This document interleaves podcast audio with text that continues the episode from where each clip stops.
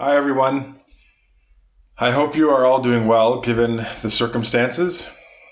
Just a reminder that if you are in need of support or help on any level, please reach out to myself or a member of our site leadership team. That's really important to us. And we want to make sure that we consistently remind people that we are available. There is a really strong sort of independent spirit here in the Kootenays, and people want to be self-sufficient. Many people are self-sufficient, but I think we're moving into times where we're going to need each other in maybe ways that we haven't before. And so please be attentive to that in your own context of isolation. And if you're needing just a chat over a video or connection over the phone or prayer or someone to grocery shop for you, I know that I speak for all of our site leadership team members when I say, please reach out. We want to do what we can to help. Also, before we get into the message this morning, I really want to encourage you to listen to my interview with Pastor Jason Ashley over at the Mere Disciple podcast. I just took about an hour this week and threw out the question to Jason, how do we take advantage of this time and use this time to grow in our faith as believers? And I think Jason shared some awesome advice, very practical, very pastoral, and shared some steps we can take to come out of this pandemic and this time of isolation actually stronger in our faith. I really want to encourage you to listen to that because I was really challenged and blessed by it. So I think you will be as well. Okay, I want to start with a question this morning. What do we need most during a time of difficulty? And by we, I mean Christians. What do Christians need most during a time of difficulty? Now, before you answer that, I want you to consider your prayer life over the last 2 weeks. I want you to kind of, in your mind's eye, rewind and try and do a quick review of the kinds of things you've been praying for, the kinds of things you've been praying about. Notice how much you're praying, how much more you're praying. Maybe you're not praying at all. But just become aware of the general pattern that your prayer life has taken. And I ask you to do that because your prayer life during times of crisis and during times of difficulty reveals what you believe you think you really need, right? If you're not praying at all, that reveals that you think you're fine and you don't need to rely on God. If you are praying predominantly for peace, that reveals that you believe your fundamental need is for peace in these times. If you've been praying for joy, it reveals that you believe essentially you need joy. Maybe you've been praying for faith or for provision. Maybe you've been praying that this whole thing would just get over really, really quickly and you could get back to normal. It doesn't matter in a sense what we've been praying for. I don't want you to kind of analyze that or critique that. I just want you to become aware of it because your prayer life during times of difficulty and crisis reveals what you believe you really need. Now, I know the particulars of our prayers are likely going to be different from person to person within our church and across our church because, and that makes sense, the context of isolation and who we're living with and whether we're living alone or whether we have support systems or don't. These are all, there's a layering of factors that means that none of our situations are going to be exactly the same. So there is going to be a difference in terms of what we're bringing before God consistently.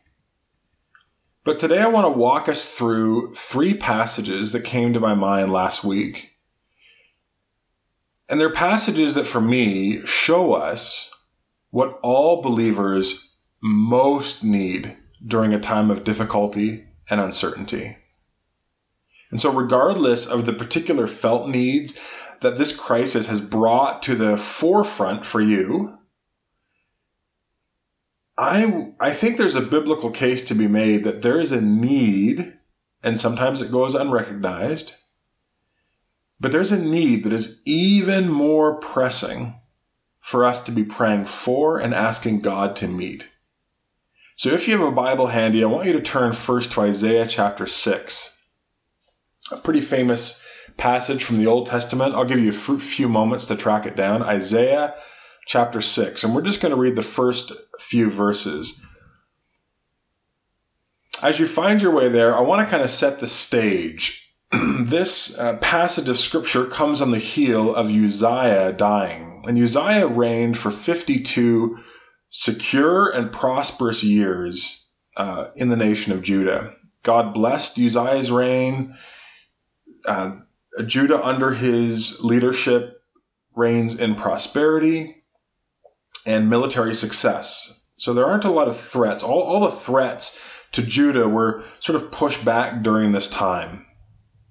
And so when Uzziah dies, for Judah, his death marked the beginning of the end of this time of peace and prosperity. 52 years, 5 decades, where generally speaking, things are going well.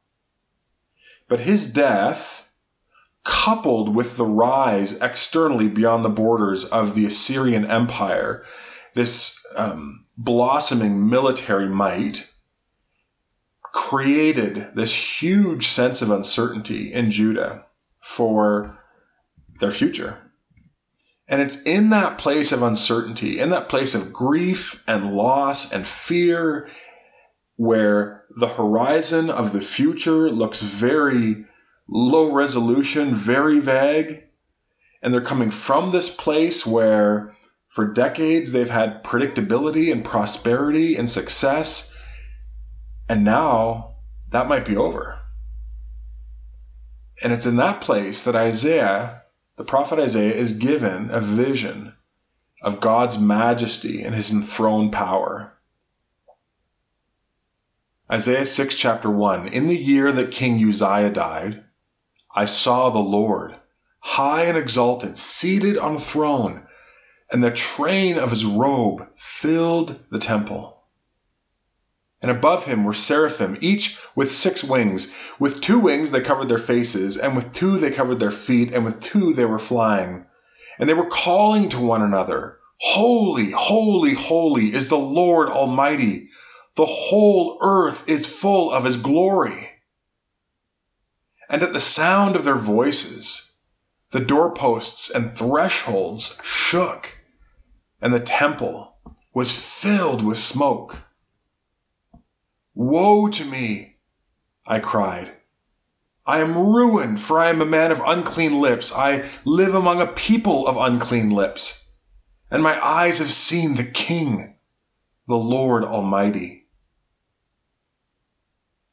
This is a powerful text, especially if we can slow down and imagine it in our mind's eye. In the year that King Uzziah died, Isaiah sees the Lord, and the word there is Adonai. It means the sovereign one. And he's high and exalted, seated on a throne, and the throne here is the command center of heaven.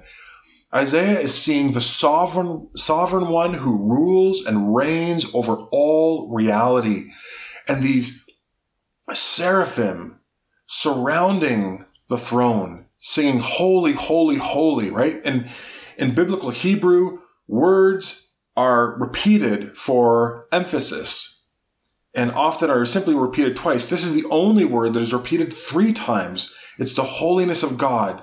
It points to God's otherness, that there is this, the Creator God is beyond a category. He is like nothing else in his otherness and in his holiness. And in verse 4, at the sound of their voices, the doorposts and thresholds shook, and the temple was filled with smoke. You know, I've been at concerts, or I've been in a theater where the volume was turned up so loud, you could feel the sound waves moving through you, right? Where you are just overwhelmed. I think of that time where I spent some time in New York City, and you get to particular, especially in the evening in Times Square when things are really moving and bustling, that is a place where you are just it is an assault on the senses. There are sounds and lights and just an you can't take it all in. It is sensory overload. And that's what Isaiah is trying to articulate here. That there is this power that is shaking the very foundation of the temple. I remember, I don't go to many concerts, but way, way back in the day, I went to a U2 concert with Heather. And man, U2 knows how to put on a show. And what they did with their stage design, sound design, lighting was just absolutely stunning. I mean, there were times where I remember we were on the floor and I remember just feeling surrounded by this audio-visual onslaught of beauty and power and kind of like a majestic display of amazing God-given talent. And you are awestruck. And if you've ever been in a context like that, where you have been genuinely awestruck and at the same time very humbled because you realize you are in the presence of greatness, imagine that dialed up to an 11 out of 10. And that's what Isaiah is experiencing. And that's why for Isaiah, his reaction is, woe to me. I am ruined. Or some translations will say, I am undone. The holiness of God is so overwhelming. The majesty, the power, the glory, the kavod, right? The weight is so significant. The density of who God is almost brings Isaiah to the breaking point where he feels like I'm literally going to be disintegrated from the inside out because I am a man of unclean lips. And I live among a people of unclean lips. My eyes have seen the King, the Lord Almighty, the great Adonai, the great Sovereign One. So in the year that King Uzziah died, when the people of God have all these questions around what now, what's going to happen, what do we do, how are we going to battle against this emerging Assyrian threat, how are we going to get through this? God gives Isaiah a revelation of who he is and where he sits, which is on the throne, and therefore what is underneath him, which is all things. And that runs parallel to another throne vision that occurs over Revelations chapter 4 and 5. Now I'm going to read all of chapter 4 and 5, but I want you to follow along, but I want you to do so again, imaginatively. I want you to imagine as best you can the sights and the sounds of what the Apostle John experiences. He begins in chapter 4. And the context for Revelation is a church, a collection of churches. There are a series of letters written to a number of churches at the start of Revelation. And then this vision is given to John in order to prepare those churches to move into a time of serious persecution. So they're also facing a time of uncertainty, and they're very soon going to be facing a time of unimaginable difficulty, hardship, loss, grief, persecution, violence, suffering, injustice. And it's in that context that Revelation 4 and 5 unfolds. Beginning at verse 1 of chapter 4. After this I looked, and there before me was a door standing open in heaven. And the voice I had first heard speaking to me like a trumpet said, "Come up here, and I will show you what must take place after this." At once I was in the Spirit, and there before me was a throne in heaven, with someone sitting on it. And the one who sat there had the appearance of jasper and ruby, and a rainbow that shone like an emerald circle was around the throne. Surrounding the throne were 24 other thrones, and seated on them were 24 elders. They were dressed in white and had crowns of gold on their head. From the throne came flashes of lightning, rumblings, and peals of thunder. In front of the throne, 7 lamps were blazing. These are the 7 spirits of God. Also, in front of the throne, there was what looked like a sea of glass, clear as crystal. And in the center, around the throne, were 4 living creatures. And they were covered with eyes in front and in back. The first living creature was like a lion, the second like an ox. The third had the face like a man, and the fourth was like a flying eagle. And each of the four living creatures had six wings and covered with eyes all around, even under its wings. And day and night they never stopped saying, "Holy, holy, holy is the Lord God Almighty, who was and is to come." And whenever the living creatures give glory, honor, and thanks to him who sits on the throne and who lives forever and ever, the 24 elders fall down before him who sits on the throne and worship him who lives forever and ever. And they lay their crowns before the throne, and they say, "You are worthy, our Lord and God, to receive glory and honor and power, for you created all things, and by you they were created and have their being."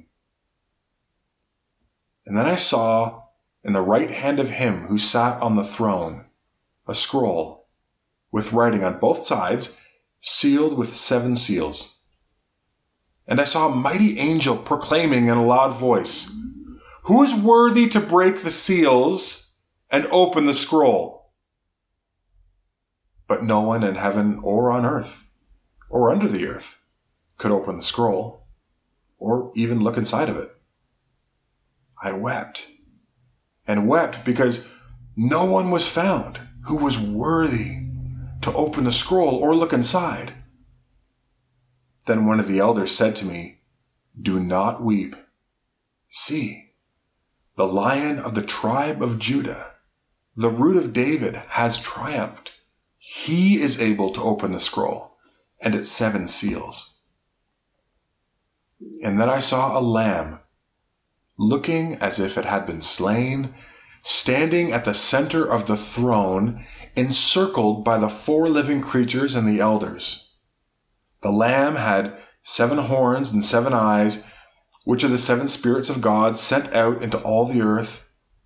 He went and took the scroll from the right hand of him who sat on the throne. And when he had taken it, the 4 living creatures and the 24 elders fell down before the Lamb. Each one had a harp, and they were holding golden bowls full of incense, which are the prayers of God's people. And they sang a new song, saying, "You are worthy to take the scroll and to open its seals, because you were slain, and with your blood you purchased for God persons from every tribe and language and people and nation. You have made them to be a kingdom of priests to serve our God, and they will reign over the earth." And then I looked and heard the voice of many angels, numbering thousands upon thousands and 10,000 times 10,000, and they encircled the throne and the living creatures and the elders. And in a loud voice, they were saying, "Worthy is the Lamb who was slain to receive power and wealth and wisdom and strength and honor and glory and praise." And then I heard every creature in heaven and on earth and under the earth and on the sea and all that is in them saying, "To him who sits on the throne and to the Lamb be praise and honor and glory and power forever and ever." And the 4 living creatures said, "Amen." And the elders fell down and worshiped. The churches that were initially given this revelation had many questions. They were full of uncertainty. Some had already moved into difficult times. All of them would be moving into very difficult times soon. But look what God gives them: a vision of himself and of his Lamb Jesus seated on the throne. Okay, last passage. Job 38. At this point in Job's story, he has suffered catastrophic losses. He has had a number of friends give him counsel around why this is happening, how he should respond. He's been wrestling in his own mind and heart around those questions. And God, in this moment of deep calamity, answers Job. Job 38, I'm going to read the whole chapter. This is what the Lord speaks to Job out of the storm. The Lord said, "Who is this that obscures my plans with words without knowledge? Brace yourself like a man. I will question you, and you will answer me. Where were you when I laid the earth's foundation? Tell me, if you understand. Who marked off its dimensions? Surely you know. Who stretched a measuring line across it? On what were its footings set, or who laid its cornerstone while the morning stars sang together and all the angels shouted for joy? Who shut up the sea behind doors when it burst forth from the womb, when I made the clouds its garment and wrapped it in thick darkness, when I fixed limits for it and set its doors and bars in place, when I said, 'This far you may come and no farther, here is where your proud walls halt'? Have you ever given orders to the morning, or shown the dawn its place, that it might take the earth by the edges and shake the wicked out of it? The earth takes shape like clay under a seal. Its features stand out like those of a garment. The wicked are denied their light, and their upraised arm is broken. Have you journeyed to the springs of the sea, or walked in the recesses of the deep? Have the gates of death been shown to you? Have you seen the gates of the deepest darkness? Have you comprehended the vast expanses of the earth? Tell me, if you know all this. What is the way to the abode of light, and where does darkness reside? Can you take them to their places? Do you know the paths to their dwelling? Surely you know, for you were already born. You've lived so many years. Have you entered the storehouses of the snow, or seen the storehouses of the hail, which I reserve for times of trouble, for days of war and battle? What is the way to the place where the lightning is dispersed, or the place where the east winds are scattered over the earth? Who cuts a channel for the torrents of rain and a path for the thunderstorm, to water a land where no one lives, an uninhabited desert, to satisfy a desolate wasteland and make it sprout with grass? Does the rain have a father? Who fathers the drops of dew? From whose womb comes the ice? Who gives birth to the frost from the heavens, when waters become hard as stone, when the surface of the deep is frozen? Can you bind the chains of Pleiades? Can you loosen Orion's belt? Can you bring forth the constellations in their seasons, or lead out the bear with its cubs? Do you know the laws of heaven? Can you set up God's dominion over the earth? Can you raise your voice to the clouds and cover yourself with a flood of water? Do you send the lightning bolts on their way? Do they report to you, 'Here we are'? Who gives the ibis wisdom, or gives the rooster understanding? Who has the wisdom to count the clouds? Who can tip over the water jars of the heavens when the dust becomes hard and the clods of earth stick together? Do you hunt the prey for the lioness, and satisfy the hunger of the lions when they crouch in their dens or lie in wait in a thicket? Who provides food for the raven when its young cry out to God and wander about for lack of food? Isaiah 6, Revelation 5, Job 38. What's the common denominator between all of these three passages, all of which are given to God's people in times of distress, difficulty, hardship, crisis. It's this: God gives a revelation of his authority and power. See, that's the gift that we need most during times of difficulty and crisis. To see the King, to see the Lord Almighty, and to know in our bones that God is still on the throne. God is still high and exalted. His purposes and his plans cannot be thwarted. And this crisis, whether it's a personal crisis or a global one, cannot threaten his sovereign hold on the totality of reality. When I think of this need to see God on his throne, to be given a revelation of his sovereign power and authority, there's one instance in my life that jumps out. As many of you know, I've had a series of eye surgeries, corneal transplants to offset a genetic condition.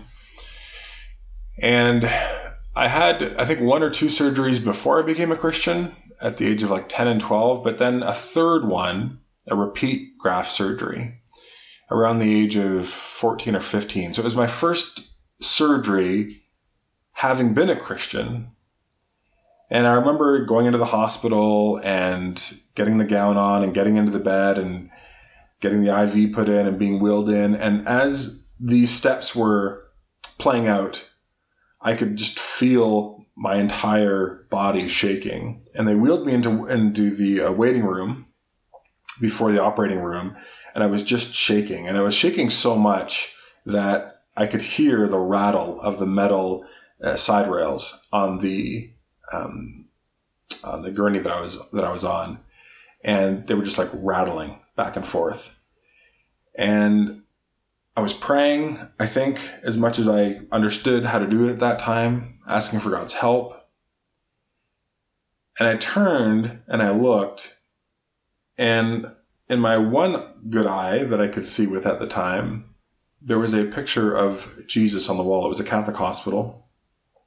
And it was a picture of Jesus with his arms stretched out. I later found the picture because it was throughout the hospital, and it was a reference to the scripture where Jesus says, "I was sick and you visited me."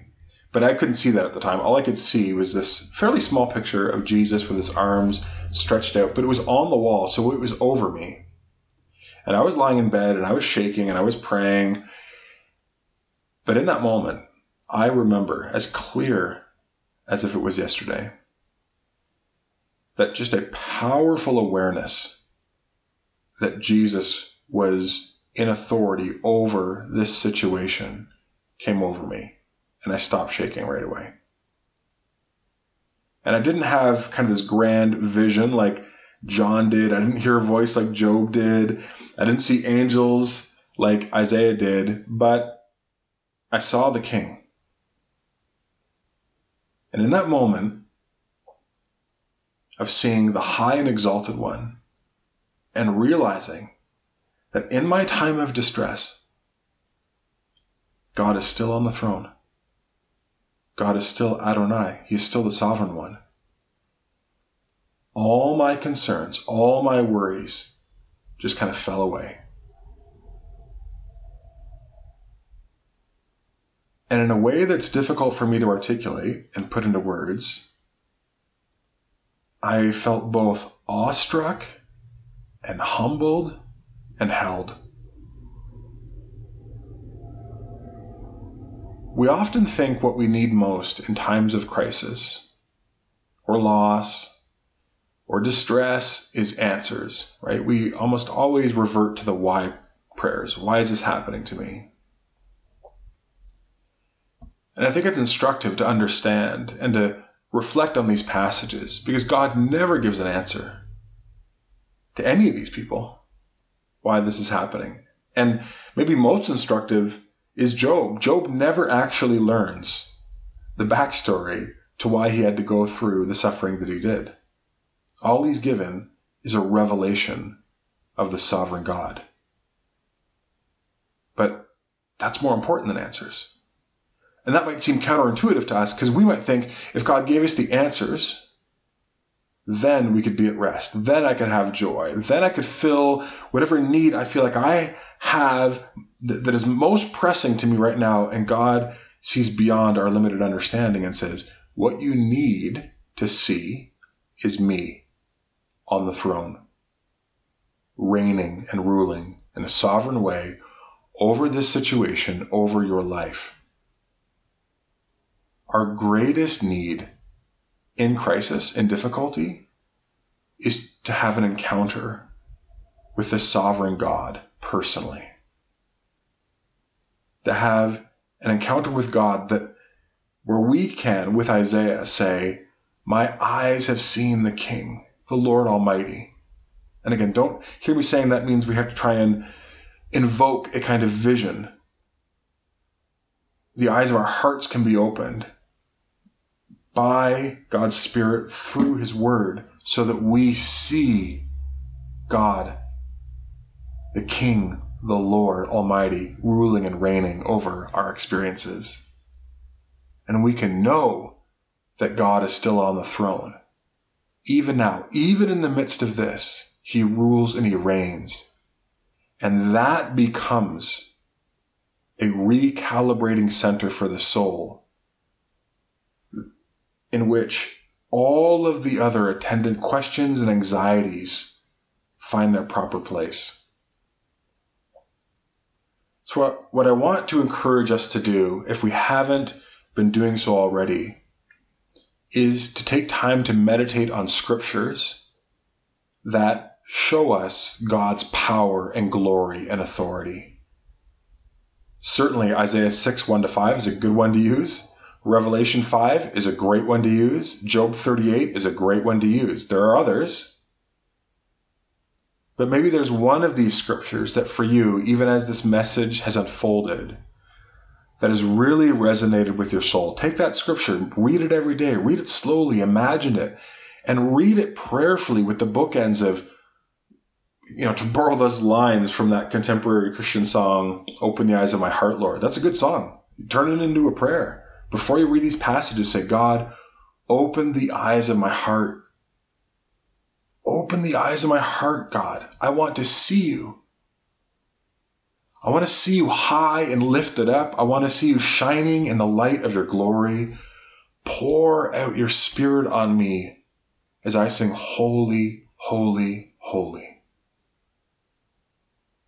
Our greatest need in times of crisis and distress is to see the sovereign Lord ruling and reigning, seated on the throne above all principalities and powers, and to know that that God is for us.